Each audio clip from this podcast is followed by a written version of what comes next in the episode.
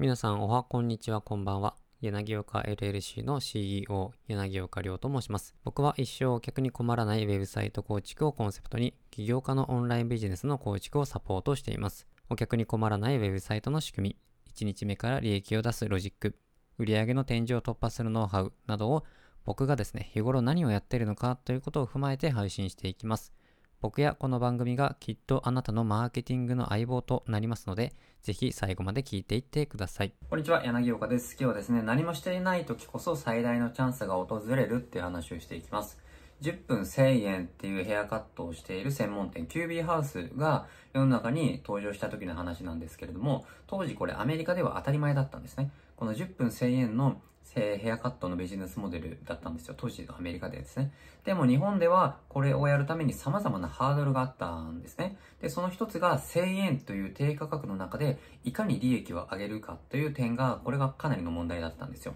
で、その、もっとスタッフの作業を減らすにはどうしたらいいのかとか、できる限り外部に支払うコストを減らすにはどうしたらいいんだろうとか、そんなこと朝から晩まで考えていたんですね。この創業者である小西さんという方がいるんですけど、この方が何気なくテレビ見ていると、携帯電話の普及によってテレホンカードの利用が減えー、下がってですね、カード販売機を作っている会社が困っているっていうニュースを見たそうなんですね。で、そのニュースを見た時に、えひらめいたというか、小西さんが思いついたっていうのが、このテレホンカードの販売機を店舗の券売機、発売するやつですね、券を販売機にするのはどうだろうかっていうようなアイデアを思いついたわけなんですよ。で、お金を入れてカードが出てくるっていう仕組みなら、お客様がですね、料金を支払ったどうかがどうかっていうのがすぐに確認できるし、スタッフがレジに立たなくても良くなりますよね。で、このような、えー、アイデアがあって、それに売れなくなっている機械なので、ひょっとすると安く買えるかもしれないっていうところがあったんですよ。早速そのメーカーにですね、相談に行ってみると、さらにラッキーなことに、そのテレフォンカードの販売機、券売機には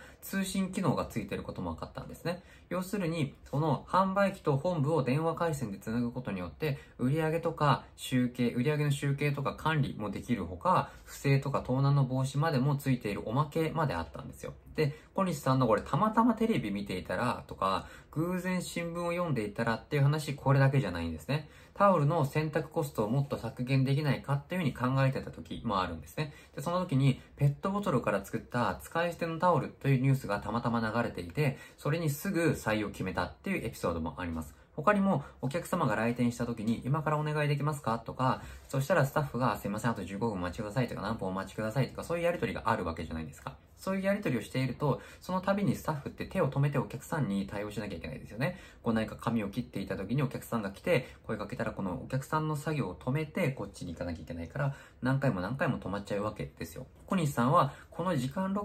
この時間ロスをなくすためにはどうしたらいいだろうかといつも考えていたそうなんですね。で、ある日テレビを見ていると工場の機械の不具合を示すランプっていうのはこう赤色のパトランプみたいなやつあるじゃないですか。あれが赤く光っているシーンが流れていたわけなんですよ。で、それを見た瞬間、小西さんはこれだと。思って、店の入り口にランプを設置したんですね。で、待ち時間なしなら青、で、少し混雑なら黄色、で、満員なら赤が点灯するようにしたわけですよ。で、これをすることによって、待ち時間を、えー、その外から分かるようにして、スタッフがお客様に対応するっていう手間を省いたんですね。で、僕も、僕もというか僕らもおそらくですね、小西さんがヒントにしたものと同じような情報とか映像に毎日何かしら触れているはずなんですよね。この情報量が10年前の530倍以上に増えているという世の中で、このような自分たちのアイデアに使えるような情報っていうのは毎日何かしら触れているはずなんですよ。で、それがヒントとして映るのか、単なる情報として通り過ぎていくかどうかは、普段からどれだけ自分のビジネスに対して本気で考えているのかっていう違いだけだと思うんですね。なので、ちょっとした情報ビジネスに活かして、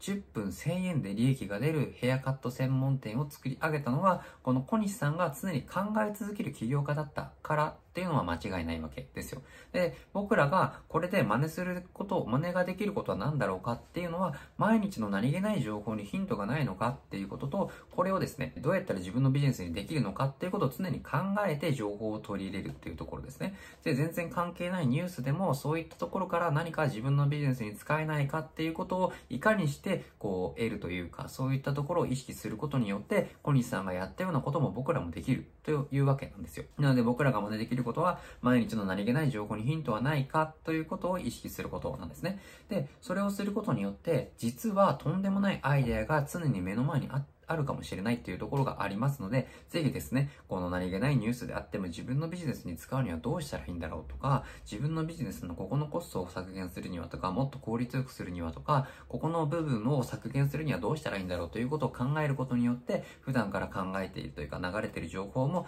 自分のビジネスを爆発的にですね、ブレイクスルーさせるようなアイデアが生まれている、えー、埋もれているかもしれないので、ぜひですね、それを意識してやってみてください。はい、今日はこれで終わっていくんですけれども、このチャンネルではこのようなですね、えー、起業家のためのアイディアとか実際の集客事例とかお話ししておりますので、えー、毎日配信しておりますので、チャンネル登録と高評価もよろしくお願いいたします。それでは本日もご視聴ありがとうございました。最後に忘れないでほしいのは、僕らは僕らが目標とすることまで、あとチャレンジ1回のところまで来ているということを忘れないでください。